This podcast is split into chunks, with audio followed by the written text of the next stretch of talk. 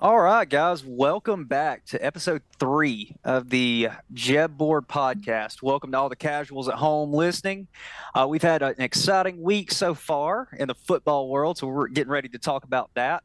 My name is Grayson Applin. I'm recording from not Atlanta this week. I am currently in Western Michigan, Kalamazoo, home of the Western Michigan University Broncos.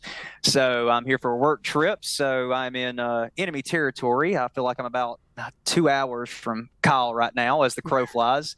Um, I would much prefer to be farther than two hours for him, but I guess we kind of have to live with it for this week.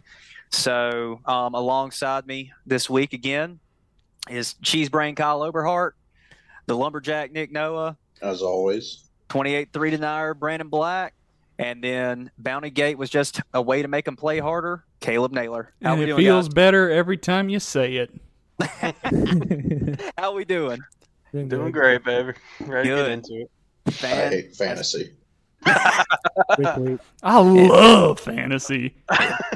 We all we all have had a very interesting week of fantasy football. There's been a lot of interesting games going on this past week in the NFL and college alone. Week two was um, week two is an interesting week, so we can't wait to start breaking that down for you guys and uh, kind of looking forward to the future for the uh, for for the NFL and college football. But first things first, as always, we got to talk about fantasy. Um, I know several of us on this podcast probably don't want to talk about fantasy right now because it has been a week for some and it's been an easy week for others. So Stefon Diggs would drop 32 tonight.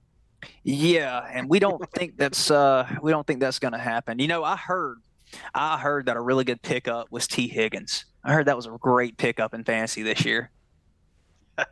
Eight targets. you won't, right? You know yeah. It's pretty ideal for a wide receiver too. Yeah. How many receptions? We didn't hear that. Zero. Zero. How many no. yards? Uh, zero. Ah, okay, cool. Just making sure. Um, he's, he's leading the league in cardio. Yeah. yeah, he he's was tied definitely... with the Titans for touchdowns. Oh. yeah, you got a point there. I mean, I see the casuals aren't going to like that. The casuals are not going to like that. I mean, but let's be honest though, the Saints had a really good rush defense, so it's. I mean, we can't really we can't really fault Derrick Henry not being able to do anything this past week. So it's almost like somebody saw that coming. Yeah, Grayson, do you know what they're ranked? Because I can't remember. Uh, no, who the Titans? No, the Saints run defense. I, I just oh, I don't, know specific ranking. Oh, top 10. Probably top yeah. ten. yeah, I, I, that sounds right, but I don't know. Um, all right. Well, getting into it, we're going to start the fantasy segment off the way we always do. Um, we're going to do our best and worst matchups and then our projection for week two MVP. So I am going to pull up our whiteboard here for everybody watching on YouTube. Um, a slight interjection too. I'm just going to go ahead and make the announcement. Um, this episode will be po- posted on Spotify. Correct, Caleb? That is correct. In addition to Apple Podcasts. Yeah. So if you get tired of looking at us and you just want to listen to us, you want to hear my beautiful songbird voice, all you got to do is listen to listen to us on Spotify or Apple Podcasts. And so, you can watch us there too because the video uploads as well. So you can watch the video too if you want to. If you don't, put it in CarPlay. Well, how about that? Anyways, had to had to put my you know slight um what is it called when you interject make my little sales pitch right there. Um, marketing tactic right there, baby. Yeah, marketing tactic. Yeah, yeah. just like the nah defense. Got to it's interjected somehow. Um, anyways, best and worst matchups of week two. Um, so as always, we will start with Kyle Oberhart. Kyle, if you want to break down who uh, you have as your best and worst, Justin Jefferson. yeah. Well, I'm sorry that it's the truth. He is the man. And to be honest with you, Philly made Mac Jones look good. And if they're going to do that, imagine what they're going to let Jefferson do to him. Uh, I mean, he's going to have multiple. he's going to have multiple receptions. I think over a 25 plus point game easily. Uh, best receiver on the field. Yeah. Still glad I went number one pick with him. Well, and one thing to talk about with this too is something that we've kind of alluded to, maybe off off broadcast, but Jordan Addison, I think, is going to pan out really well. Yes, he is. Yes. Yeah. So I'm glad I started him in the sleeper league. But I mean, even though the even though the Vikings lost to my Tampa Bay Buccaneers, Yes, sir. um, their their offense still looked good. So um, I don't know. They just couldn't score. They just they Yeah. just really couldn't score.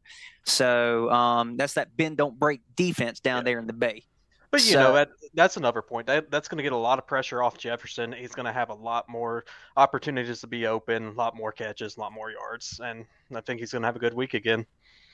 Yeah. Well, what about your uh, worst matchup right here?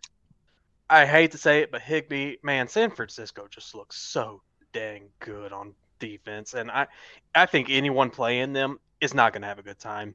Uh, going off my lineup, this is my worst matchup. Higbee, I don't. I'd be shocked if he gets over five points. I don't see it happening. San Francisco is just so stout, man.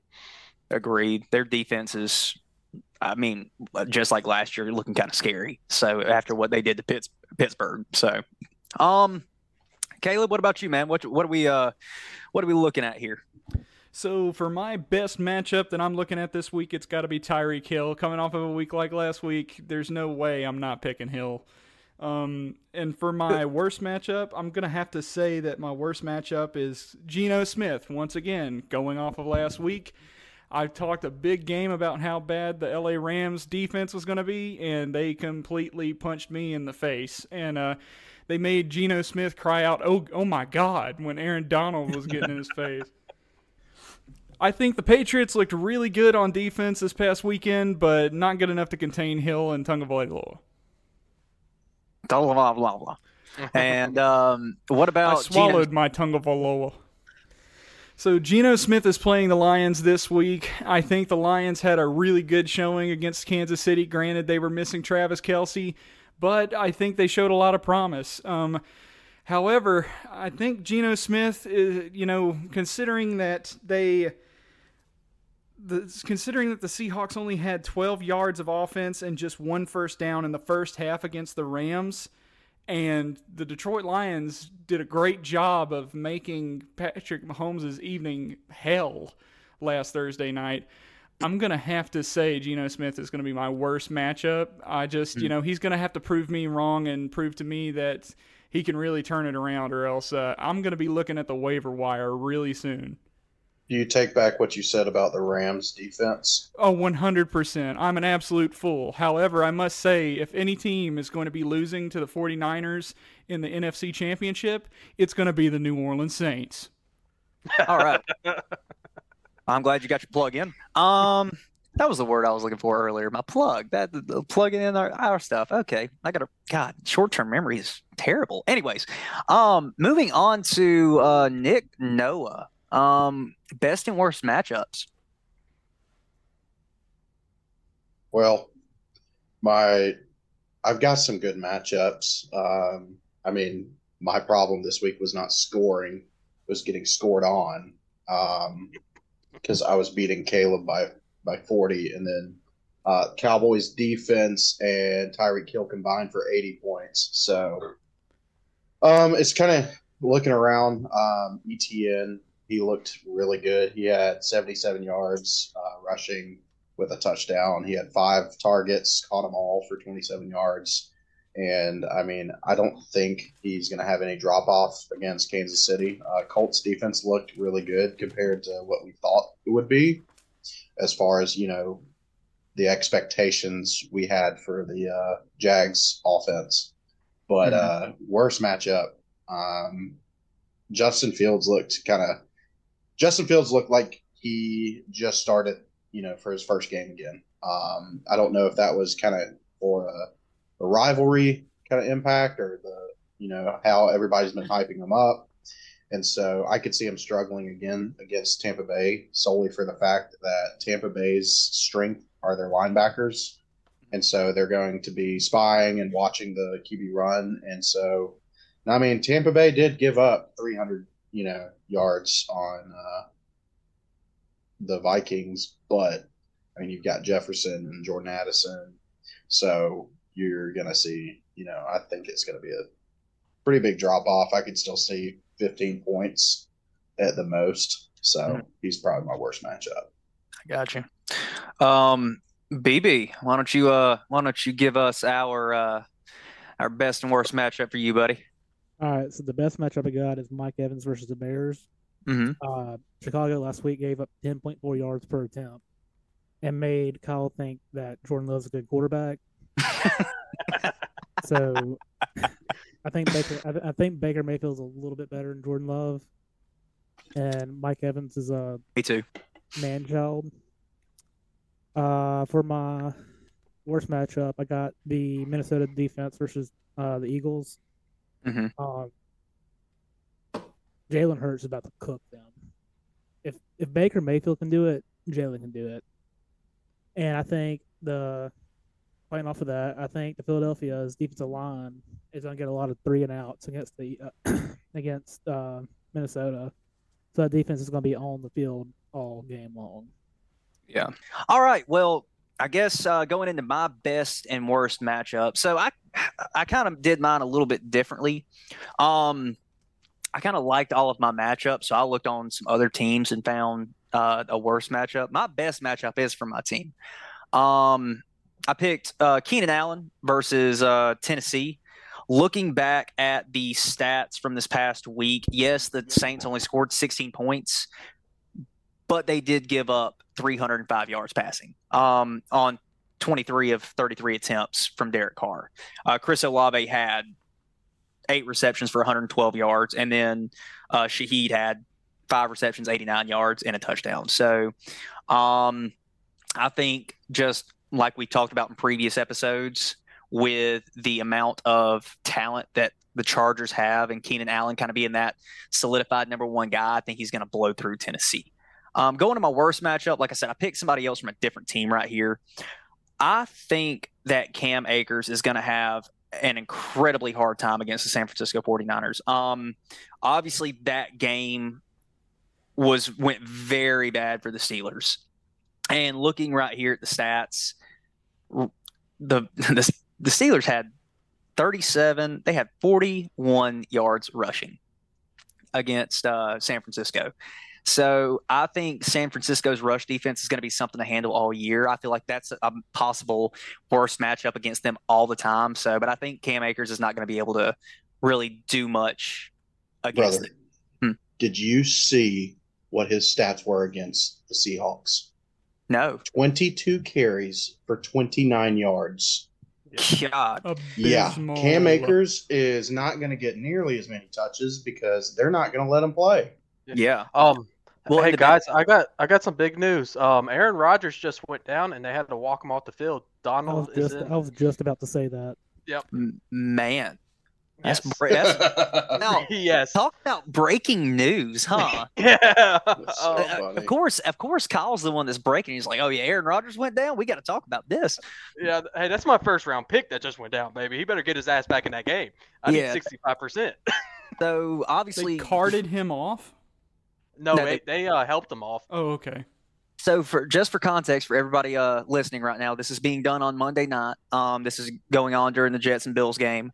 So uh, I guess we will update as we go um, about that. Um, that might that might change a little bit of our picks from last week, guys. So, but we'll keep everybody updated as we go. Obviously, everybody will listen to this after the fact, but we're going to talk about it now. Looks um, right. looks like a soft hit. Yeah. So, okay, well, going into our week two MVPs, um, let's go reverse order right here. Let's start with BB and let's go into your um, let's go into your week two MVP right here. All right, uh, my week two MVP is uh, Anthony Richardson. Mm-hmm. Uh, he looked good against Jaguars defense. Week yeah. one, uh, he scored 20 points, and this week they have the Houston Texans, who I don't think is going to be that good of a defense as of week two. I think like later on down the season they're going to be stout, but right now I don't I don't think they got it all figured out. And as long as he doesn't throw turn out or turn over the ball, I think he's mm-hmm. going to have at least 16, 17 points, which is a lot better than people would think. Right. Um. Let's see. Uh, Nick, what you thinking? Same guy who screwed me first first week. it's Tyreek Hill. I mean, Tyreek he's he's going to get his points. Um, he plays the Patriots this week, and so kind of just piggybacking off Caleb.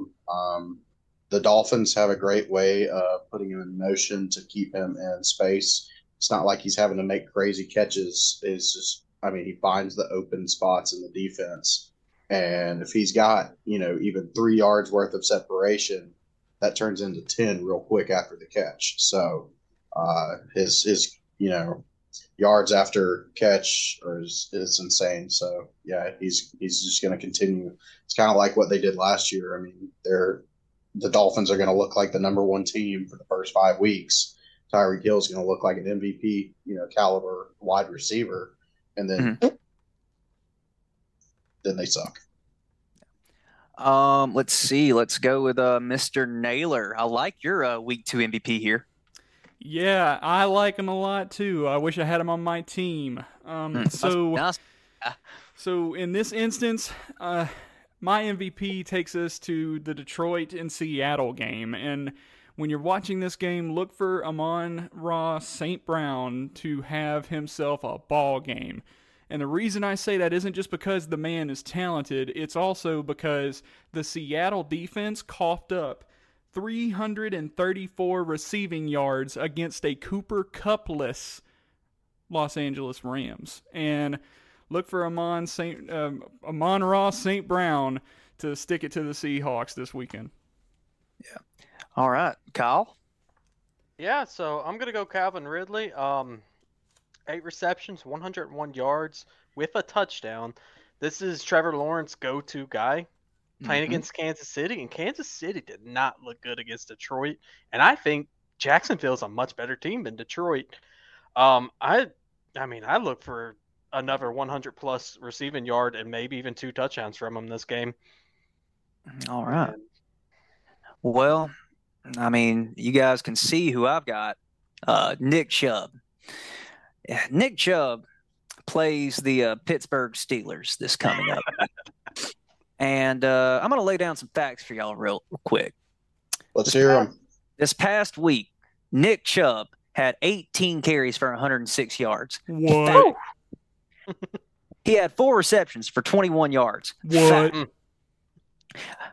The Steelers themselves gave up to Christian McCaffrey 152 yards rushing for 22 on 22 carries. Fact. What? So that being said, I think Nick Chubb is going to run all over the Steelers, which is something that is has not been said in recent memory about the Steelers. Usually they have a really good rushing defense, but I do think that Nick Chubb is just going to tear it up. He didn't have a touchdown this week. I wouldn't be surprised if he gets two, maybe even three, and he blows it out the water for whoever's team he's on. So, all right. So that's fantasy football for this week. So now let's move on to the real stuff. Let's get to the NFL. Um, as we said last week, we are doing a divisional breakdown every single week. Uh, last week was the AFC South. This week, we're going to go to their counterparts in the NFC. We're going to go to the NFC South, which I know myself, BB, and Caleb are all pretty excited to talk about. So, um, let's go ahead and have Caleb talk. That way we can go ahead and get it out of the way because uh, I don't want to hear about the Saints too much. Alrighty, so first off, I'm just going to say what we're all thinking. The NFC South is definitely going to be a more competitive division than anyone anticipated. Tampa beating Minnesota was huge. Mayfield was looking really good as that game progressed, and I think uh, Tampa's going to have a much brighter season than anyone gave them credit for leading into this season. The Falcons look better than they have in a long time. Ridder seems more comfortable. Allgeier is definitely a weapon. Uh, granted, it was Carolina. They still looked really, really good and really, really clean. I like them against the Packers coming up this week. Carolina is definitely the weakest link when it comes to the NFC South. Bryce Young is having some growing pains. Um, I would also say that he's not growing anymore. Yeah. and uh, I would also say that you know uh, you you saw some good production out of Chuba Hubbard, but Chuba Hubbard and that entire stable of running backs can't replace one Christian McCaffrey, and I am sure Panthers fans are missing him. So I would say, though, when we're coming down to the Big Easy, the NFC South Division Championship still comes through New Orleans. They did not give up a single touchdown to the Titans. They had they caught three interceptions. Granted, it was Ryan Tannehill and they held the Titans to 104 total rushing yards, held Henry himself to 63 yards out of 15 attempts at rushing. My takeaway is that the Saints that if the Saints fix their offensive line pass protection, police these dumb penalties, saw a lot of false starts, and if they they have all the tools necessary to seriously go on a run. Now, that being said, ain't nobody in this league proved to me they can beat the Niners, and uh, the Saints are not an exception. All right. Well, I'm going to go real quick. Usually I try to stay last, um, but I'm going to interject real quick. Um, I didn't watch any of the games yesterday because I was on a plane, and all those games start around the same time. But I will say this: the Saints beat a piss poor Tennessee Titans team. Congratulations. That couldn't score a touchdown. They literally kicked field goals the whole entire time. 15 points, five field goals. Like I'm, I'm glad they have a kicker. Um, I will say I was not expecting the Buccaneers to take one against the Vikings er, at all. Like I like yeah they again like I said earlier is a bend don't break defense. Um, Mayfield kind of showed some some really some hope um, Mike Evans had a pretty decent game. Um, hadn't really looked at the stats that much, like I said, be honest with y'all. Um, but I will say, I think the top three teams in that division, which is the Saints, the Buccaneers, and the Falcons, I think it's going to be a dogfight. It's going to be realistically, I think it's going to be how it was last year, but with better records. I think that the Panthers are going to be last in the division. They have they've got way more issues than just you know ha- having a young quarterback. I mean, their defense is okay. I think their offensive line, from what I saw, wasn't great. Um, and again, like I've said before, the offensive line can make or break you. I thought it was going to break the Buccaneers, but uh, hell, they, they won a game. So um, Adam Thielen is their number one receiver. That is also a big thing. A slot receiver is their number one receiver.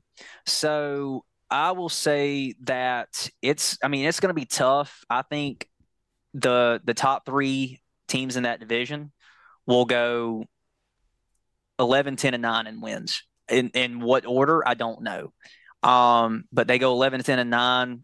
Carolina rakes up the end around like with a five, four or five game win season, maybe, and try to figure stuff off out in the off season. So, um, uh, BB, I know you, uh, oh before we get to BB, they just took Rodgers to the locker room. Oh All right. no! Yeah. Uh, yeah. Yeah. whoever picked the Jets, which I know I'm one of them. Whoever picked them in our uh, picks last week, uh, we're looking in trouble, guys, because that means uh, Zach Wilson, the uh, Cougar Hunter, is now. Yeah, baby. yeah. So hopefully they still have Mike White the the legend himself to come in, but um, looks like we get to see Zach Wilson tonight. Maybe he's going to try to take the starting spot from Aaron Rodgers tonight. But um, okay, real quick, show of hands, who picked the Jets? Me. I think I did. Yeah, I definitely did. Okay. All right. Um, BB, go ahead and talk about your Atlanta Falcons. All right. Uh, so the division wise, I think it's gonna come down to who plays better against each other in their own in their division. Because I think well, yeah, whoever wins the most games usually has a better about, season. I'm talking about the divisional games in general. Um, and with those games, I think it's gonna sound very uh, John Madden like right here. Yeah. Whoever turns the ball over less is gonna win the division. I'm now speaking primarily towards uh, the Saints and Falcons games because uh, Desmond, if Desmond Ridder does not turn the ball over, I think we'll, he's going to put us in a good position to win games. That's my only. The passing numbers aren't there, aren't what you want to be, but when you run the ball down people's throats, you don't really have to throw the ball. It's completely fair. Uh, but really, the distance between the second. So I have Saints first, uh, winning it. Uh, number two, number three is a, is a toss up between uh, Tampa Bay and Atlanta. Um, I go either way. They both. I I, pay, I was going to have Atlanta all the way until uh, Tampa Bay beat Minnesota, and uh, pretty much Carolina last for every reason that Caleb said. mentioned. Yeah. So Well, let's get in. Let's get in uh, a look on it on the NFC side outside of the division. Uh, Kyle, what are you seeing for the NFC South as kind of like an unbiased opinion? Yeah, so um, Carolina easily last team. I mean, that's not debatable. They Mhm. Bryce Young, no offense to him, loved him in Alabama. He's a really good quarterback. NFL is just sometimes they're good college quarterbacks and not good NFL quarterbacks. And I I can maybe see that for Bryce Young. I hope not. I think he's a really good guy. Hope he shows up, but I doubt it. Going to the other three, um, I'm gonna say a really bold thing, and I think it's gonna come true. I would not be shocked if the NFC took both wild cards. The NFC South. Yes. Hmm. That's Um, pretty bold. yeah, I I could see that. Saints, if they don't figure out how to score touchdowns over field goals, they're not going to win that division, and they're going to start playing better defenses. Um, they got to figure out how to get in the end zone. I think that will come. I think Derek Carr is going to settle down a little bit. First game jitters, he's got to figure it out. But once he gets it in there, he should do better. We'll see. Um, going to Tampa Bay, man, there's nothing more dangerous than a Baker Mayfield who just doesn't care anymore. This is his last chance, and you know what? He's like, screw it. I'm gonna play me, and that's what he did in college, and I think that's what he's gonna do this year. And man, I they got a good they got a good offense. They got good receivers. So with a dangerous Baker Mayfield, watch out for Tampa. Atlanta, young quarterback, but like BB said, they get those turnovers and they don't do those this year. Hey man, that's gonna be dangerous too. I I see it Saints winning the division. Um, and I see Tampa Bay and Atlanta taking the wild cards for the NFC. Well, and to just kind of point out something you said there, talking about Derek Carr uh, having like the first game jitters. He had first game jitters, but he still had 305 yards passing. Correct, and that 23, I think- all 23 receptions. you get that red zone offense figured out. That's a dangerous team. Yeah. That is a dangerous team. Yeah. Well, and Nick, uh, for you to sum it all up right here. I disagree with every single one of you. I, think the NFC South is dog shit. Um, to be completely fair. Um, I mean, I think the Minnesota always comes out week one and they look like dog shit. And that happens every year. And then they proceed to win 13 straight games. Um, so I'm not convinced on Tampa Bay. Thanks. Atlanta beating the Panthers is not a statement, um, in my opinion. Agreed. Um, same thing can be said with the Saints because they beat the Titans. And the so, Titans yeah, really I mean. I, I really don't see. I mean, Kyle, you saying three? That's that's not bold. That's insane. Steaming. I mean, like Ah. that's that's no I- way. I- I Um, I personally don't think think so, man. Well, I'm glad you think that way. Anyways, um, the rest of the, I mean, I see the the top top team. You know, it's really a toss up because they are all kind of crap, and I see their top you know team having at least maybe nine, 10, 10 wins. I mean, I don't see any improvement in last year. I think the best move was getting Derek Carr, but I mean, again, it's okay. You got you got Derek Carr. That's Yeah. it. So I disagree. Falcons- Yeah, the Falcons well, have a winning record for the first time since 2017. Nothing you can say can hurt my feelings. that's fair. 28 That's three. fair. No, Man, he- was I hurting to say that when y'all were talking. About that. that was about 20 minutes worth of me just sitting here just well, I think BB's become numb to the pain at this point in time, about 28 to 3. Uh, Absolutely. Yeah, so he's seen that enough. Sp- A side side note here, um, if you guys haven't seen it, especially guys listening at home, you should go look at Matt Ryan's first broadcast at halftime. They were saw they were sitting there talking about the uh, they were they were like this game is 10 to 10, but it feels like it should be 28 to 3. And the look on Matt Ryan's face was hilarious. He literally rolled his eyes and looked like off camera, like, did this dude really just say this to me of all people? he wanted to hit him so bad. Yeah. So, all right. Well, moving off from so that's our NFC South breakdown for this week. Um, moving into let's talk about the the league in general. Um, let's go over some highlights and lowlights that we saw. So, I know um, one of the big highlights that we saw was uh, Tua. Tua really stepped up. I mean, um, he played great. I mean, had over 400 yards passing, had what three touchdowns, had an interception, but I mean, he had a great game. Yep.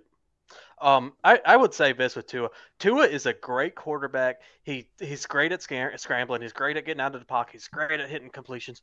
If he stays healthy, Dolphins are going to be a great team. But mm-hmm. man, the and I hate saying it, but the pass with the concussions and everything, that's a big fear and I hope he stays this way because we'll be talking about him all season. But mm-hmm. man, what a game! Over over 400 yards. That's that's crazy. That's a great great game for Tua. Mm-hmm. Yeah, and another uh, yeah another highlight that we uh we saw, which we kind of alluded to at the beginning of the or during fantasy football, was the 49ers defense. I mean, let's see. Uh, Nick, did you actually watch that game? Who actually watched that I game? watched the full game. I didn't. You watched the Because I had Chris McCaffrey, yeah. Deebo Samuel. I had a lot of their players on fantasy. I watched, watched the full game. Yeah, I watched it to talk smack to Hayes because it deserves it. If you're listening, Hayes, you deserve it. yeah. So Nick, from uh, someone that actually watched the game, because like I said, I didn't, I didn't see anything yesterday. What from someone actually watching the game, what is your opinion on the 49ers defense? Was it was it because Pittsburgh's offense was that bad or is the or is the 49ers defense that really that good? Um it, it's definitely a combination of both. Um, because I mean everybody was so high on Pittsburgh just because of the preseason. Um, you can't gauge a team based on preseason. I mean, Pittsburgh's the prime example. Uh the 49ers, I mean, I still think they have a top three defense. There's mm-hmm. no question in it between uh, Fred Warner, Hufanga. I mean, Hufanga's turning into the new Troy Polamalu. Yeah. Um, so there, there's really no questioning the 49ers defense, but I don't think week one was a test because, again, I mean, you had Najee who picked up right where he left off last year, being a dud, and Kenny Pickett again, he, he hasn't pick, proven baby. anything. Pick he, off, baby. yeah, his hands are the size of Hayes' brain.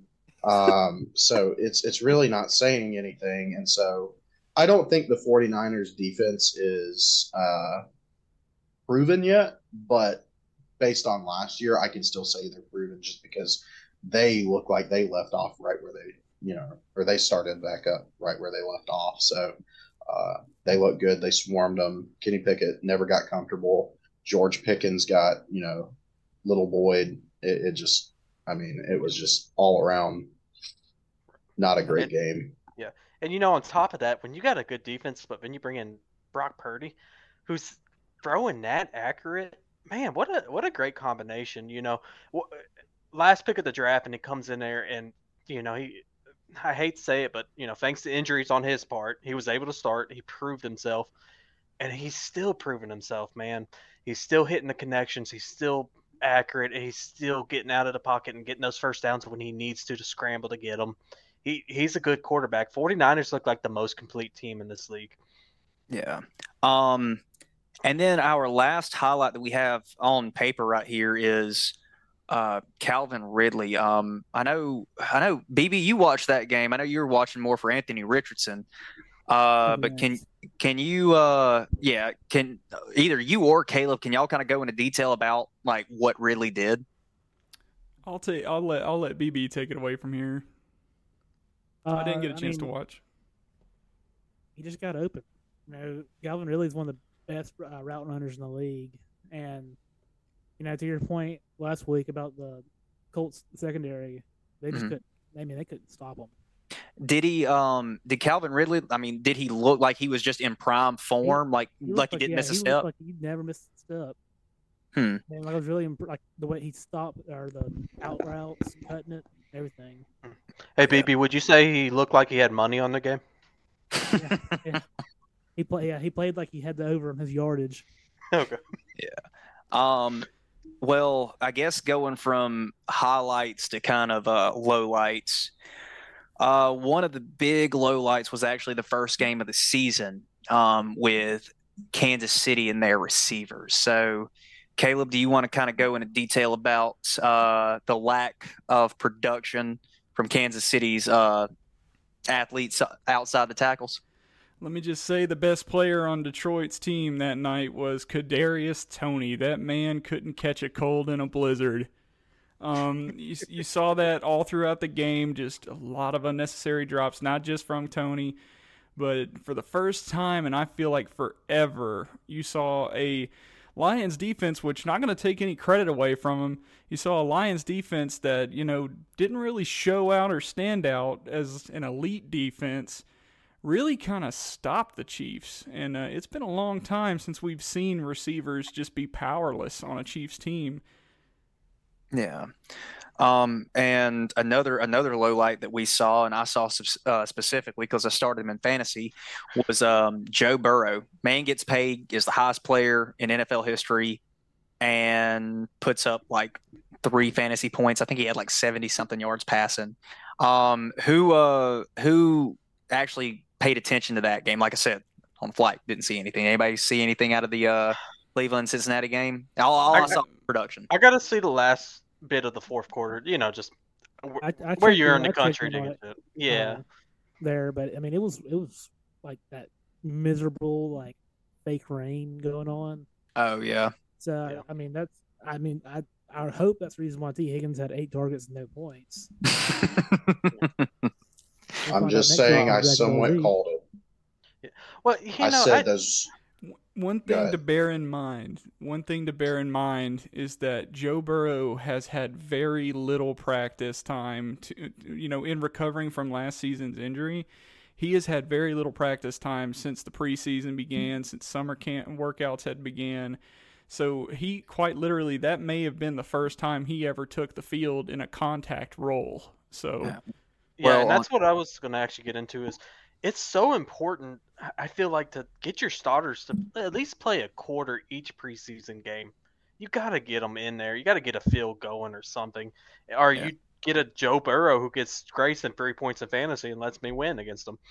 Uh, oh, I'm playing you this week. I'm, I might actually drive over uh, to Western Milwaukee right now. Then, if that's the case, so we won't have to worry about your fantasy team again.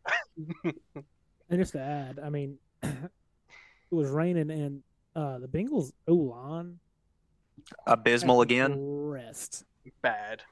It's yeah. Horrible. Well, and kind of off to Caleb's point too, you know, he was talking about an injury. You know, he sustained that calf injury again in the mm-hmm. preseason. So there is there is a good. He didn't get cleared until late last week because he still had the questionable logo beside him on on fantasy.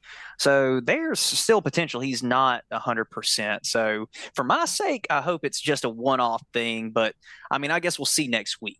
Um, the last low light we have here was the game last night, the Giants and the Cowboys. The Giants offense, guys, was abysmal. I mean, I don't know if it was first game jitters or uh, just mistake. I, but I, in my life, have never seen a more physical defensive domination on a football field. Like and and the New York Giants had such high expectations going into this season. A lot of people were thinking they would be a solid fixture in the NFC, maybe even a playoff contender. But my God, it it's got to be first game jitters. I, I refuse to believe that a team that has that much talent just has a show out like that. Now, granted, Dallas has a freaking defense. Now, as they've proven for nearly two decades now, Dallas will find a way to lose. They looked dominant in that game, but they will find a way to lose. And. But- I gotta say though,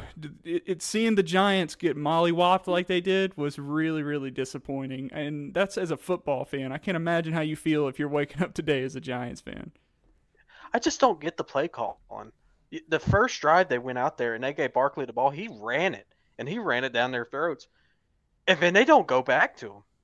Dude, the next drive they go three and out with all bad passes. Then they go back and they do another two passes with an interception. What the hell are you doing as an offensive coordinator? I think they're What preserving terrible- Barkley because, like, ah, I'm ah. telling you, you got Micah Parsons and D Law on that line.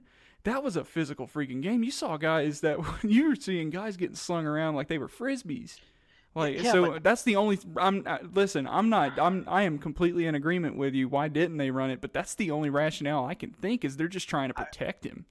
And and that's a fair point, but man, when you you got uh, Barkley going 22 yards on your opening drive, and then he finishes with only 51 yards, what a joke!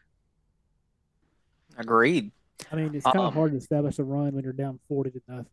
But yeah. But you did on the first. I don't know. I don't know. Well, like something that was said in our group message last week, when you can't establish a run, you got to go to the passing game, you know? So uh, that's exactly what the Titans did. Um, so moving on from that, uh, we're going to go into our game predictions this, for this week. Um, our records this week, or pa- for this week so far, obviously we have the, the Buffalo and Jets game going on right now, so we can't really count it. Um, Kyle's two and two.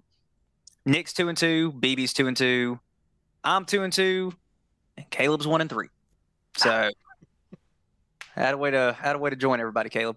Um, but this week we have the 49ers versus the Rams, the Jets versus the Cowboys, the Giants versus the Cardinals, the Jaguars versus the Chiefs, and then Green Bay versus Atlanta. So um I'm gonna go through mine real quick and then um Nick is gonna go, and then Caleb is gonna go, and then um I would like to go for Kyle and BB to go simultaneously. So uh me this week, I'm I'm just gonna keep mine. I'm just gonna tell y'all my predictions. Uh, I think San Francisco uh wins by 14 against the Rams. Um I think the Jets, if uh Aaron Rodgers is healthy, I think the Jets beat the Cowboys. Um, I think the Giants bounce back against the Cardinals. I think the Cardinals one one of the worst teams in the league. Um, Kansas City bounces back too. I said earlier, uh, I think on episode one, that I think Kansas City beats Jacksonville um, this year. And then um, finally, I have Atlanta uh, versus Green Bay. Um, so let's go with Caleb. Caleb, if you want to run through yours right quick. Yep, I'll run through it. So, all due respect to Sean McVay, I admire what they did week one, but San Francisco is going to win, and they're going to win easy against the Los Angeles Rams. Um, moving over to the New York Jets Dallas game. Now, I know that Aaron Rodgers is up in the air. Me personally, huge Rodgers fan. Hope he gets better. Hope he's able to take the field again because that man is really freaking good at football. Um, however, with or without Rodgers, I picked the Dallas Cowboys because you just do not have a defensive showing like you did last night and just completely think that the Jets are going to walk in there and get it done. So I, I'm I'm picking Dallas. I have a more faith in them to win against the Jets with or without Rodgers. And in New York Giants versus Arizona, I got to pick the G-men. G-men got a lot to come back from just judging from last night's performance, and uh, I would not want to beat Arizona. I feel like uh, they're going to really use this as a bounce back game. Arizona's in dire straits, so it's not like the Giants are going to be playing anyone really tough. And for Jacksonville and KC, I got to pick KC for similar logic to what I'm applying to the Giants. Um, I don't think Andy Reid and Patrick Mahomes, and if, especially if Travis Kelce is back by then, I don't see KC going with two losses. Um, so they're gonna they're gonna beat Jacksonville, and by that I mean I don't see them go, starting off uh, two and two, uh, zero and two. Um, so with Green Bay and Atlanta, I'm taking Atlanta. Atlanta just has far more. They just seem like a far more complete team to me in comparing both performances from both teams. Green Bay had a good win against the Bears, but it was the Bears, just like Atlanta had a good win against the Panthers, but it was the Panthers. But when comparing both performances, Jordan Love may be a better quarterback, but Desmond Ridder has a lot of weapons on that offense. I think Atlanta takes it. that he doesn't use. Uh, so He will. So, so, Nick, let's let's go into yours real quick. Um, let's go Oh. and run through your picks. So, when I say San Francisco will win, um, I say it with an asterisk, just like I said uh, the Bengals would beat the Browns. Uh, I said the Bengals would beat them, but I would not be shocked if the Browns upset them. I would not be shocked if the Rams somehow pulled off the win. Now, I'm still going to pick the 49ers. Um, the biggest thing is uh, Matthew Stafford looked healthy. He was moving. He, he, he was actually moving in the pocket as a healthy quarterback. And last time we saw a healthy quarterback, the Rams won the Super Bowl. I don't think they're there yet just because they don't have Kupp and they don't have all their weapons yet. They're going to have to figure out the run game, whether they start Jackson over Akers. It, they've got some things to figure out, but the Rams will be a much better team this year. Um, but still, the 49ers have it early. Um, so Dallas, same concept. Uh, I think the, I mean, Jets, big thing obviously will be Aaron Rodgers, but um, Dallas, they're, you know, more of a finished product early. Um, so they'll get that win. Giants, uh, I mean, again, it's it's hard once you get down so much with such momentum against you in that rain. Um, I would say, I mean, I wouldn't say the the loss was a fluke, but the forty to zero was a fluke. Um, mm-hmm. So I, I, think the Giants will bounce back pretty big, um, and I think it serves them as a team well to play against uh, Arizona for a bounce back game. Um, Kansas City, I, I, don't see them losing two in a row. Um, so I, I, think they'll win a close one with Jacksonville. Um, and then Green Bay is probably going to be Atlanta by like three touchdowns. Um, and I mean, Jordan Love is more of an established quarterback, yes, but I mean, between the tandem with Aaron Jones and AJ Dillon, I know you know Aaron Jones tweaked his hammy. Um, but again, you're going to have Christian Watson back, and the defense looked great. Yeah, I, I don't see I mean, Atlanta, the weapons he was talking about was Kyle Pitts and Drake London. I mean, at receiver and tight end who combined for one catch, um, or two catches, excuse me. Um, and so, I mean, yeah, you have Bijan Robinson and Allgeier. So, yeah, makes makes sense. Um, Kyle, BB, not to cut you guys off, um, I'm going to read through y'all's uh, first four picks um, because I want to allocate as much time as I can for the last pick. Um, Kyle, you've got San Francisco. BB, you've got San Francisco. You guys are split on the Jets and Dallas. Kyle, you have the Jets. Uh, BB, you have the Cowboys. You guys both have the G Men. You both have Jacksonville.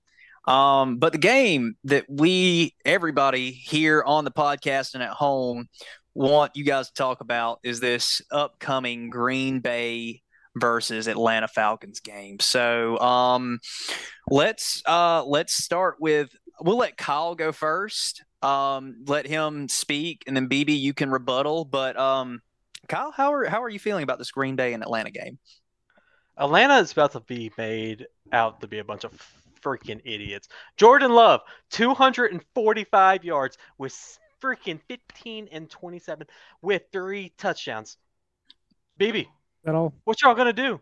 What y'all gonna do? Hold on, hold on, hold on. Kyle, Ridder, Kyle, Ridder, Kyle, Ridder only had 115 yards in the air. What a joke! Did you not just see what we did to Justin Fields, a rushing QB? We made him look like a fool. BB, y'all are gonna be so beaten that you're gonna come back in that GroupMe and you're gonna be like, I, I've given up again, guys. I'm, I'm back on suicide watch, and we're gonna understand it. We're gonna understand it because it's gonna be probably a 35 to seven blowout and you're not going to know what to do with your life again after. And that's okay. I get it as a Atlanta fan. You're never happy, and it's okay to do it again for another year, BB. Are you done? You're gonna see Kyle on Code Blue body cam tonight. Kyle, okay, look, we do this every year. Uh, I'm sick of this.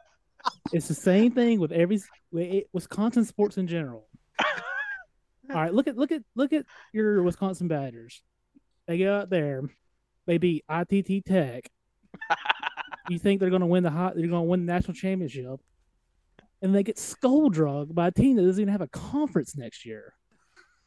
All right, and let's not bring up the Milwaukee Brewers. Oh, hold on. Okay, so fast forward to the NFL. They pay. The Bears is the uh, biggest piece of team I've ever seen. They got they're they're they're like a group of five defense.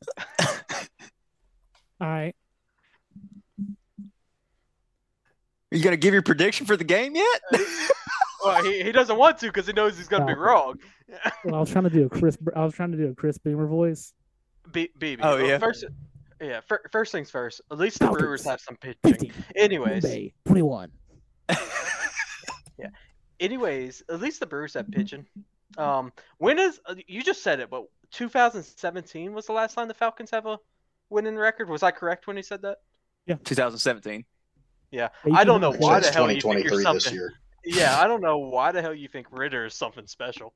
Oh, he's That not. is a he. Yeah, that's a two-year player, and we'll never hear from him again.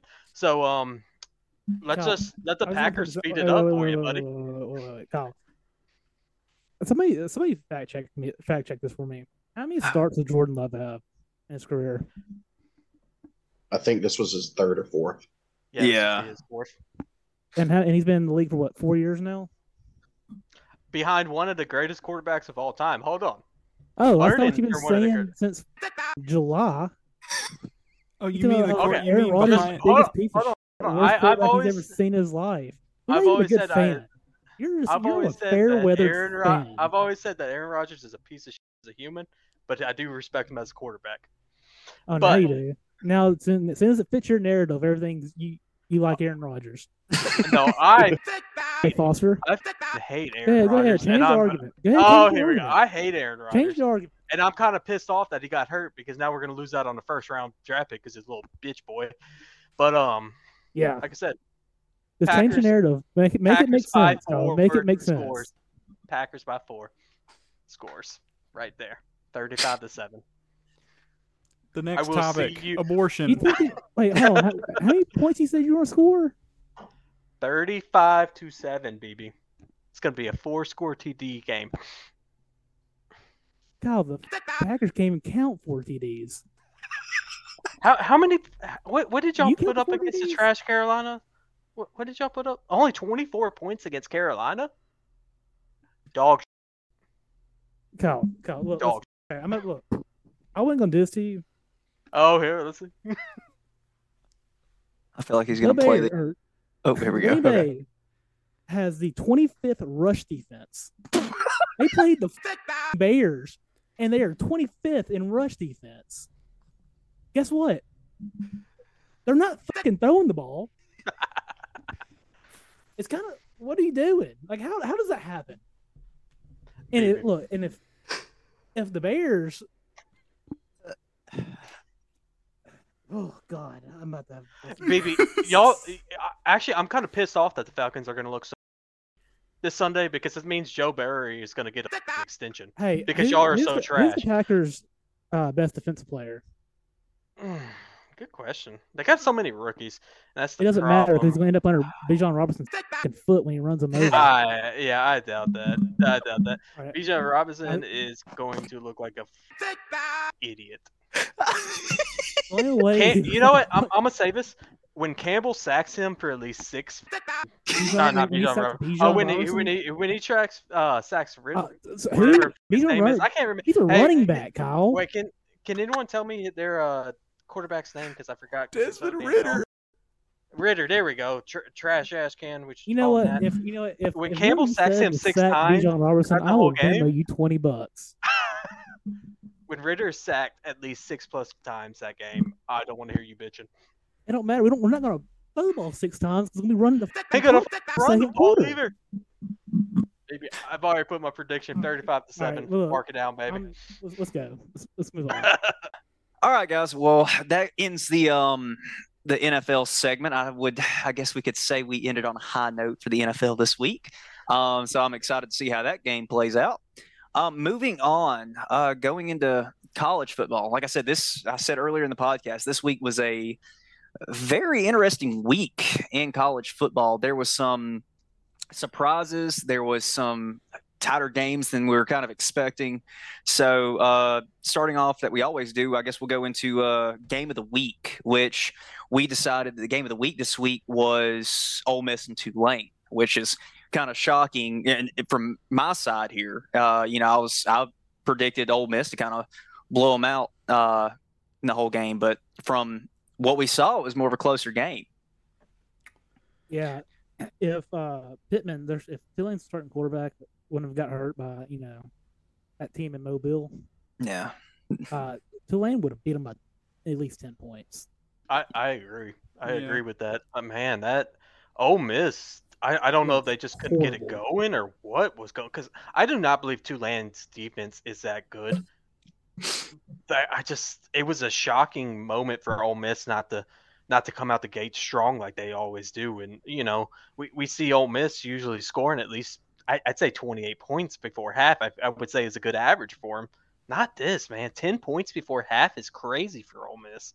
Ole Miss just proves again why they always their ten win seasons are their you know that's their ceiling.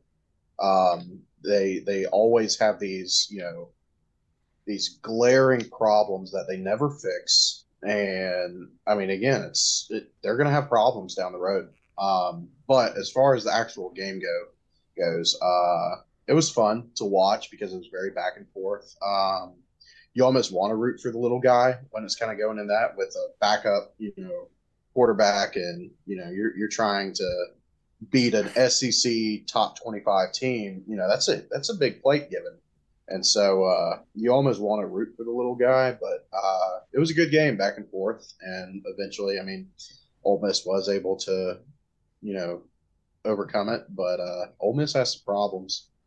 Yeah, Yeah. just like what Grayson said, I kind of thought Ole Miss would run away with it. I certainly did not expect to be looking at the game and then see Tulane leading 17 to 10 against Ole Miss of all people. So after that performance, Ole Miss was able to pull uh, was able to pull away toward at the end of the game and you know pull it off, but it was looking really bad, and it honestly has me thinking Pete Gould ain't seeing the end of the season with the Rebels. Yeah. Yeah, Well, and you know, For them. yeah, and another thing too is uh, talking about the end of the game. It was thirty to twenty until the last. I mean, legit one minute and fifteen seconds left in the game. Ole Miss did a fumble recovery for a touchdown. I mean, Yeah. this game was really neck to neck, and Ole Miss kind of survived. Yeah, score score did not reflect the game by any means. Um, and moving on, our player of the week, uh, we kind of talked about it. We actually had a we had several candidates we could throw out there. Um, I know last week we picked Shedeur Sanders. He had a great week. He had a, gr- another great week this week against Nebraska. Um, another one was Michael Penix Jr. Um, he had a really good uh, week this week, but we all kind of came to a, a consensus that Omarion Hampton, the running back for North Carolina, um, they played App State. The guy had 234 rushing yards off of 26 carries, and on top of that, three touchdowns. So the guy played out of his mind. And as as we talked about last week, that was our upset watch of the week this past week. Now, obviously, North Carolina won, but that we could say that in part it was because of Hampton and what he did on the field. Well, So- when I mean Drake Maye was, you know, when he was struggling, I mean, it wasn't they. It was a close game. Um, I mean, it obviously went to overtime, but without, you know, Hampton's efforts, it wouldn't have been a game. And Right. State would have, you know, went away with it. Um, I mean, 234 yards on 26 attempts. That's that's, I mean, almost 10 yards a carry.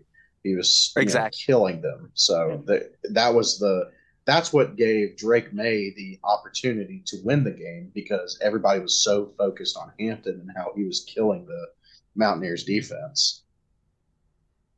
And Yeah. uh, I mean, App State, you know, it's not no slouch of a defense either. Absolutely not. They're like one of the top defenses in the Sun Belt. I'm pretty sure. Yeah.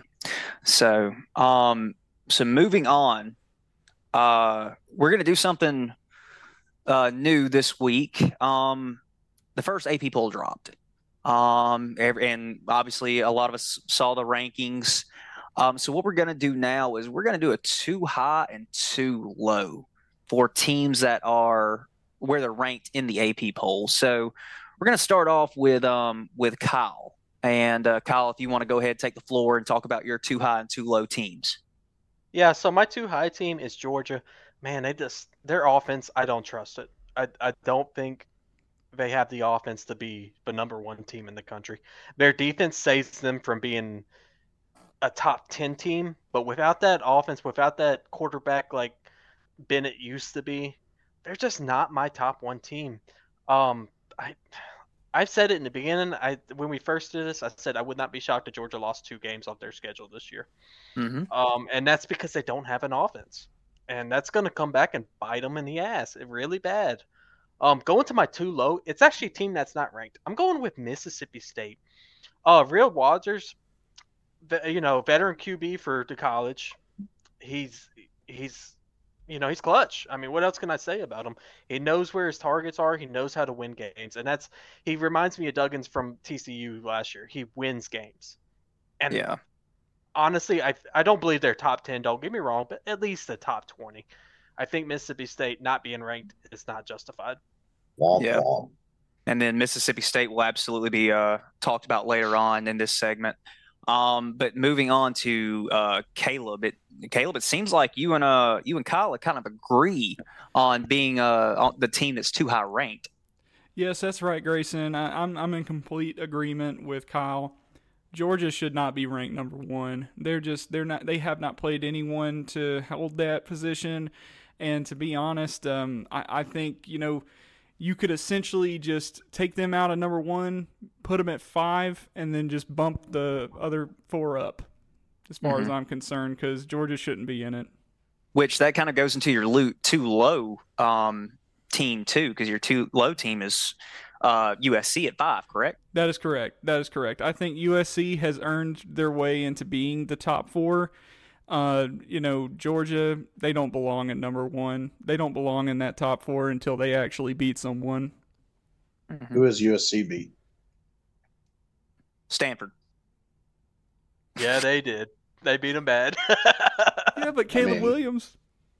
Yeah. And you know that that's fair point on Caleb's part, is they do have a proven quarterback. They have a proven offense. But my rebuttal on that is they don't have a defense. So it's the opposite of Georgia to that. Yeah. Well, I mean, there's, uh, and uh, like, I won't spend, obviously, I won't spend a lot of time on this, but I will say Pac 12 has eight teams in the top 25, if I'm not mistaken. Yeah. They are the current. Pac, the current Pac 12. So it's, uh, it's interesting to see how the landscape, and yeah, I mean, the landscape has kind of changed in terms of, uh, college football for this year. Obviously, it'll mellow out here soon. Um, but it's just interesting to see all of those teams that, you know, seeing a lot of talent coming from the out west. So, but moving on, um, speaking of Pac-12 teams being ranked, uh, Nick, your uh, your too high team was actually Washington at eight. So, if you want to expound on that a little bit, Yeah, before I do that, Georgia. Um, I'll yes, I uh, I agree that they don't have the offensive talent just because I mean I mean honestly it's just the losing Stetson Bennett who's a proven winner. Um, but I just don't see why they deserve to lose the number one spot as a two-time, you know, back-to-back reigning champion. I, I do see problems with them, but I don't see any reason for them to not be in the uh, top spot. But Washington, though, uh, yeah, it, I've got two very similar teams because my two low is Kansas State. Um, but watching them play versus looking at the scores tells two different stories. Um, Washington will have a good quarter and run it up in one quarter, and then that's kind of it. Um, I think Washington's a very good team. I don't think they're top 10, whereas I would argue the opposite with Kansas State. Kansas State's just straight up dominating. I mean, they beat Troy, who's, you know, a pretty proven Sun Belt team at the very least. good. Um, and so they they wax Troy, and so that's not just a you know that's not just a normal you know oh we blew out a Sun Belt team like they wa- they waxed a good Sun Belt team, um, and so I I think uh, Kansas State I honestly I would flip them uh, I would have Kansas State at eight and Washington at fifteen. Yeah. Well, and one thing I want to point out too, the opinions of Nick Noah on Troy University does not reflect everybody else in this podcast. Um, that Cal College is not worth anything. Like they're going to get waxed all year. Um, I hope Go my friend. Go Jags. I, I hope all my buddies back home can hear this. That you know that's their secondary team. I hope Troy does not win another game, and that city would not be anything. It would just be a road if Troy University was not there. Which that's basically all Troy University is as a truck stop. Anyways, BB, um, we are going into yours. Um, we actually have some similarities, you and I, in ours. So if you want to um, talk about your, uh, let's let's start with your two low team. Two low team is Ohio State. No, I'm- That's- I That's- mean, uh, they're I should- playing like Bama. brother, brother, brother. Your two your two low team is Colorado. Oh yeah, sorry. Uh, Take it from the top. Keep it in. Uh, okay. Um. Yeah. s- Go ahead. Colorado. This is Colorado is a top ten team. Mhm. Like that. I mean, I think I think they'll be if they play like they've been playing, they're going to beat USC. Let me pull up. They're beating USC. They're beating Oregon. And they're going to do something stupid and lose to Utah. The one loss pack, they're, they're going to finish probably around nine, eight or nine, I think, this year, which is, you know, miles ahead of where we thought they were going to finish. Yeah. yeah. Just don't listen to previous episodes of the podcast. well, no, no, no, no, no. We were talking about Jackson State Tigers. Yeah. totally different. Yeah. Well, what about your uh, what about your two high team here? Uh, my two high team is Ohio State. Mhm. Uh, they just, I mean, granted it's week two, but they just look real lethargic. Um, Yeah. I bet you they're missing Quentin or Quentin Ewers right now. Mhm. Um, I mean, at this rate, they're going to get skull drugged by uh, Michigan. Yeah. And honestly, Penn State might get them too. So I mean, they're they're in the same situation as Alabama, where they, they could be looking at two or three losses this year. Yeah. I think Notre Dame might actually beat them. Yeah, I mean, I completely agree. Uh, Ohio State. I mean, you really took the words right out of my mouth. Lethargic is kind of like what I see. It's just like I, I don't know. It took it took a full game to kind of get Marvin Harrison Jr. involved. He didn't really do anything week one. Week two, he did kind of have a coming out game. Um, but that should be the case. Like the guy was a borderline Heisman, like preseason Heisman finalist, and you're not getting him the ball. That's that's an issue. So I think I, I don't think their offense is there. I think they've got athletes on defense, so that's what's kind of saving them right now. But I think they're going to be less productive on the offensive side, and this they're just they're going to end up nine and three. Um, now on the flip side, um, I think Tennessee is too low. I know they're at eleven, um, but after this week, just kind of watching the games, I think Tennessee might be the best team in the SEC. Um, I know it's really up for debate now, especially since Bama lost. We talked about, you know, Georgia having a little bit of struggle on offense, but they still have a great defense. Um, I, maybe not the best team, but I think they're the most complete team, and I think that's going to get them. I mean, like I, I put I put them in my um, college football playoff prediction a couple weeks ago, so I think they're going to be able to get in. Um, at this point, I, I there may there may not be an undefeated team in the SEC. Uh, but uh, Nick said it best: a one-loss SEC champion is going to get into the college football playoff. That's going to happen.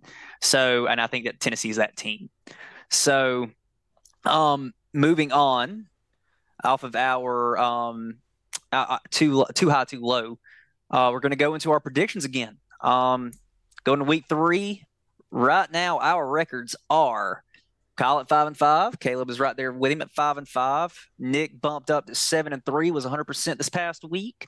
Um, BB is sitting at four and six, uh, 40 percent. That's about his uh, about his grades in his accounting class. And then I am sitting at eight and two.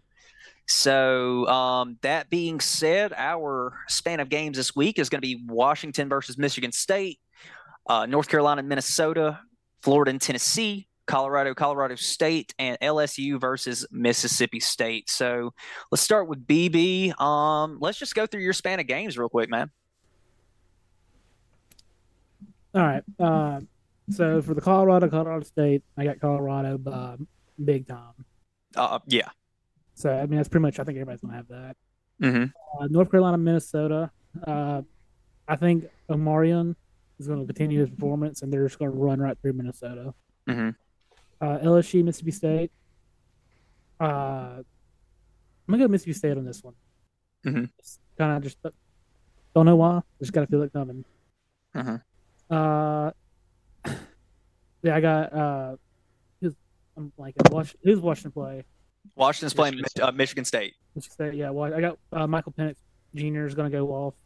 I mean, honestly, he, he was, you know, he had a debate the win player of the week last, or this past week. Uh, and it seems it's like a regular occurrence for him to go about 300 yards and three TDs. And I think that's going to be too much for him. and Florida and Tennessee. uh, Tennessee by murder. I, my dog is having a seizure behind me. Sorry. Uh, yeah, I'm gonna have Tennessee by murder. Uh, Florida's just not good.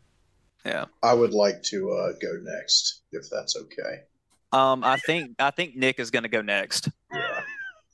So, Washington beats Michigan State. Uh, Michigan State's got a lot going on with uh, um, Mel Tucker getting fired, and you know it's that that program's about to get washed. Um, so, I think it'll be a gross game. It's not going to be a fun one to watch. Um, so, Washington, um, North Carolina, same concept. Uh, North Carolina, I don't think they skip a beat. I think they really show, you know, they're they're still that proven uh, kind of veteran, I would even say, offense. Um, I'm taking Florida because it is at 6 p.m. at the uh, Swamp. Um, and Tennessee's offense has not looked great. They just each each week they just kind of seem like, oh, we've almost got it, and they rely on their defense. Whereas Florida with Graham granted they got blown out with Utah, and they have not really proven much besides the fact that they can throw a little bit um, because they have Pearsall. It's going to be a you know they're in enemy territory with Tennessee, like being at the swamp at night. It, it's that's still a very hard place to win. I, I like Florida. Um, Colorado, same thing. Uh, it's it's not going to be really a close game. Um, and then I like LSU over Mississippi State. Um, I think LSU is again. I mean, I've said it before in past podcasts. I think they're going to do very similar to last year. I still think they're a very good team. Um, I mean, they had a chance to go out against Grambling and kind of do walkthroughs for their last week game. So uh, I think they're going to be ready against Michigan or uh, Mississippi State. But uh, I like the Gators this week, though. Yeah. Um, and then Caleb, if you want to piggyback off that, and uh, it seems like you and Nick actually have similar picks. Absolutely, me and Nick are thinking alike this week. Um, when I would look at this lineup, uh, I'm gonna, you know, just to blaze through it because I got a lot to say about Florida as well. Um, I got Washington and um, UNC, Colorado winning big, like BB said, and like everyone said before. So no changes there. I got LSU. Uh, I got LSU over Mississippi State. I just think Mississippi State. It's just. I don't. I just don't see. I don't see what. Uh, They're what same see. old Mississippi State. Yeah. State. You know, it, and it's so unfortunate what happened with Mike Leach. Who knows where they'd be if, uh, you know, the tragedy that befell Mike Leach and his family and the university had never happened. But unfortunately, I just, you know, LSU's just, I, I feel like they're going to take this and it's going to be pretty easy for them. Um, I'll personally be rooting for Mississippi State because I hate with a burning passion the LSU Tigers and their entire fan base. While wearing a Saints jersey. Oh, hey, they're not mutually exclusive, pal. And Friendly fire, friendly fire. Oh my god. But anyways, so which leads me to oh I um, I think I jumped over uh no, I didn't jump over any. No, so you, that yeah, brings me you're to, right. Yeah, you're right on track. that brings me to Florida and Tennessee. So Nick took a lot of the words out of my mouth. Primetime game, the swamp. And in addition to that, so talking about the Tennessee offense not looking good is an understatement. When we first started this podcast and this season was first starting, I was riding high on Tennessee. Um, I think they have potential, but let me tell you, I'm not riding near as high on them now that I saw that uh, that Austin Peay game last uh, last weekend, where in the first half, Austin Peay held them to 13 points in the first half and 17 points in the second half. So you're probably thinking right now, oh, big deal, Caleb. Tennessee still beat them 13 to uh, uh, 30 to 13.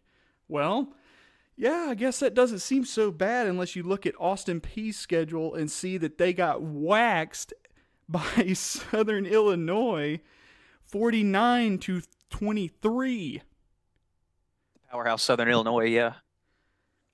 like it's just when you see when you see such a problematic win against Austin against Austin Peay you just can't have much faith in the Tennessee Volunteers. So I'm thinking that they are primed for an upset by the Florida Gators.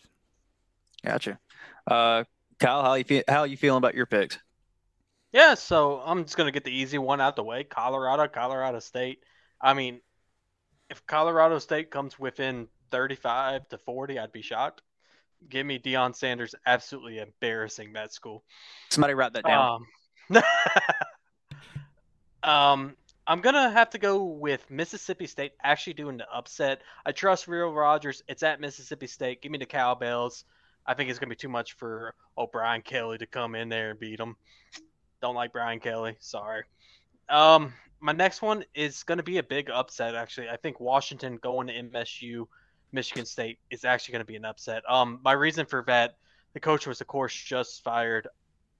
For some weird reason, whenever coaches get fired and that interim head coach comes in, the whole team rallies against them and they want to prove something big. I think they want to prove something big, and I think Michigan State pulls the upset here. Um, North Carolina easily beats Minnesota. Listen, PJ Fleck, you're an idiot. I hope you get embarrassed. I hope it's like a blowout. I hope you cry just like Butch Jones did. I hope they got that on camera when you're crying. Your whole program's a joke. And then Florida and Tennessee. Let me just say one player's name that I dealt with for two years that made me regret ever watching college football. Graham Mertz, baby. Boy, what a miserable player to watch. And you guys have no idea how many times I turned off Wisconsin football after the second quarter because of this man. Uh, it sounds What'd like you you do? What'd you, You do turned last it on Saturday? because you have no dignity. No, hold on. Uh, hold- uh, Don't even, Nick, because we came within two see- points and we we should have next won that game last Saturday. But whatever. Um, Graham Mertz is a bad quarterback. I don't get me wrong. I, I hope the best for the guy. It's hard to, you know, choose a college, lose your family and everything like that. But God, he's trash. He got Paul Chryst fired from Wisconsin, who doesn't fire anyone. How bad you got to be to get fired? To get a coach fired from Wisconsin? Pretty damn bad. Tennessee is going to walk into the swamp and embarrass them. Yeah. Um, I guess that leads to my picks. Uh, Colorado by murder. I UNC very close. I don't think that game's going to be close. Um, Washington, Michigan State. Um, I feel like this game would have been closer without the Mel Tucker issue. Uh, I think you know this could be a game that defines Michigan State's season. Like, what are they going to do after losing their coach? But I don't think it's going to go well. Uh, I'm picking Washington there. Um, I think Mississippi State squeaks out the upset against LSU. I think um, I think Brian Kelly is still trying to get adjusted to the SEC. I don't think he's um, like I, I don't think he's prepared just for that schedule. I know like last year they were a ten and two team. Um, I s- still think he's working out kinks with his with that LSU team, and then finally with Florida and Tennessee. Uh, I know I know a couple people on here have talked about Tennessee. Uh, you know, having issues with their offense. I think this is the week they figured out. Um, I think Heupel will rally the troops this week, go down the swamp, and I think they'll take a win. Because one thing we talked about, we talked about the struggles that Tennessee has, but we have not really talked about what Florida looks like this year. Florida, Florida does not look great. Um, they, I mean, it looks like they have more issues, uh, like off the field, uh, off the field with the on the field issues. Not saying there's anything like I'm not saying there's any kind of you know crazy situation going on, but it just doesn't look, look like uh, Napier has a hold of that team, um, which is really hard to do in Florida. So I think Tennessee takes the win and they go on three and zero. Um, moving on, it is now time for our favorite segment, Kyle's out of pocket pick of the week. Um, Kyle last week was very very close to uh, getting his pick there, uh, but he said something in the group message way too early and blew it. So Yeah. with that, Kyle, you I have just, I just want to apologize to SMU. You were within four points, and I went into the GroupMe and I said some very inappropriate things about Oklahoma, and they decided to do a 50-yard pass to go up by 11, and then y'all lost by 17. Yeah, yeah. Um, so if I would have kept my sh- mouth shut, y'all would have covered, and y'all might have won that game because y'all were looking damn good. My bad. That's but God hates Kyle. So yes. anyway, um, so moving it was on. Within it was within thirty seconds of him saying something. Yes. Oh. I mean, I, I you not probably what twenty seconds later they threw that bomb. Yeah. No kidding. I, yeah. No, sorry, but my bad. Um. So, well, what what is your what is your out of pocket pick of the week this week? Western Kentucky University will cover against uh, Ohio State University. Let me say right now, the spread 28 points. 28 points. Ohio State is so lost right now on offense, man. They they don't know what to do. Their QB is not like in the past. They don't they they're not putting up points, and it's the hard facts. They still have a good defense, but Western Kentucky, their quarterback, uh, quarterback Reed, first uh, for the first two games, 589 yards passing with six touchdown passes. They will cover that spread, and I think they actually cover it by a decent amount, and they lose by 17 to 18 points. All right. Well, I mean, I, I don't necessarily disagree. I don't think that, that it's that out of pocket with how Ohio State plays, but I mean, who knows? Like I said, God hates you, so we'll we'll see how. Uh, we'll see how... State's quarterback is named Kyle. Oh. maybe he's hated too. So yeah, quite possibly. Yeah, and then the last uh last segment right here uh that we did last week um upset watch. Like I said, we were very close on that game this past week. Game went to what went two overtime? overtime. Yeah, yeah, two overtimes. Yeah, overtimes. Um, so our upset watch for this week is South Carolina versus Georgia. Um, which I know is you know, maybe a lot of people aren't expecting that because Georgia is the number one team. But uh, just kind of open open discussion here. What does what does South Carolina and Beamer Ball have to do to pull out the upset versus Georgia this week? Legette. Yeah. The wide receiver Legette, he has to have mm-hmm. again, I mean, he has close to 300 yards over the two games and Rattler cannot make a mistake. Um they, I mean, he has to play a perfect game. South Carolina, they've already got the one loss, so you know they're not really playing for anything anymore, um, which can give them an edge. Whereas Georgia's playing with something to lose. Um, South Carolina's defense is going to have to create a couple turnovers.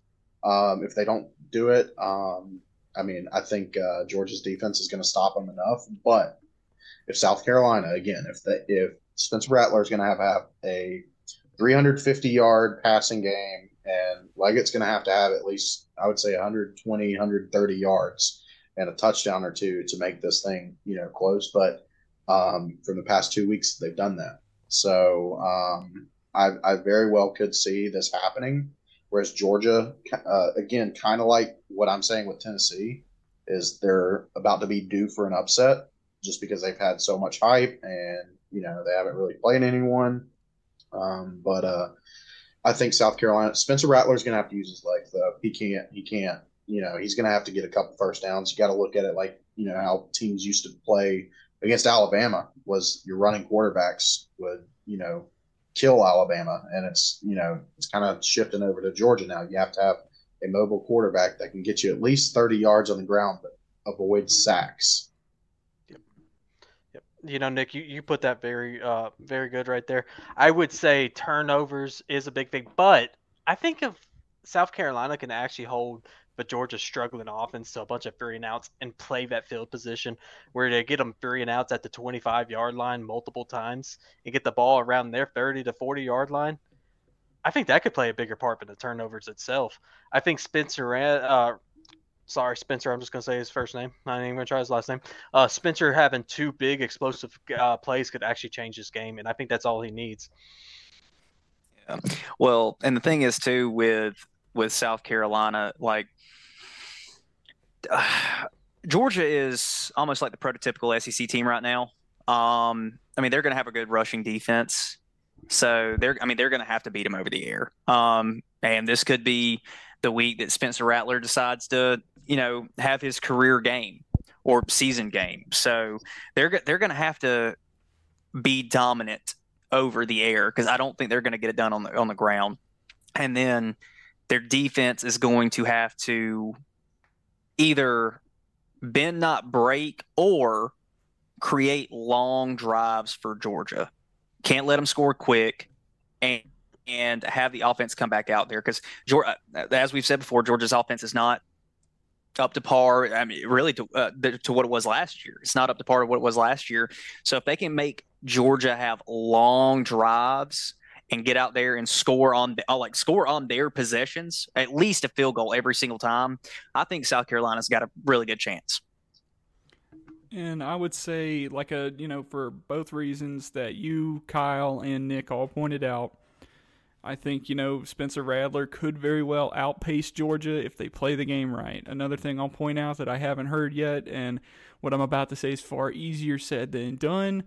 But if they if the defense for South Carolina is able to cut the value of Brock Bowers on that offense, if they're even able to if they're able to cut that in half, that's only going to make the job for South Carolina and Spencer Rattler all the more easier. So, you know, if they can if they can control Brock Bowers even a little bit because you can't completely contain him. Um, I think you know those are the recipes to success in Columbia. Yeah, I completely agree. Yeah. All right. They're gonna have to play like they when they beat Tennessee last year and blow them out. It's Yeah. gonna have to be that kind of game. And before we go, uh, I just saw a report that uh, the Jets fear that it's an Achilles injury for Jet, uh, Oh. for oh Aaron Rodgers. no! So Oof. yeah. Brother. this God. that's a dark day for football. God. Yeah. Jets got Aaron Rodgers and a first round pick. All right, guys. Well, that ends episode three of the JEB Board podcast. The meeting is adjourned. Thank you, everybody, again for listening. We'll be back next week. So until then, we'll see y'all next time. Get better, Rodgers. I mean that. Don't you laugh, you jackass.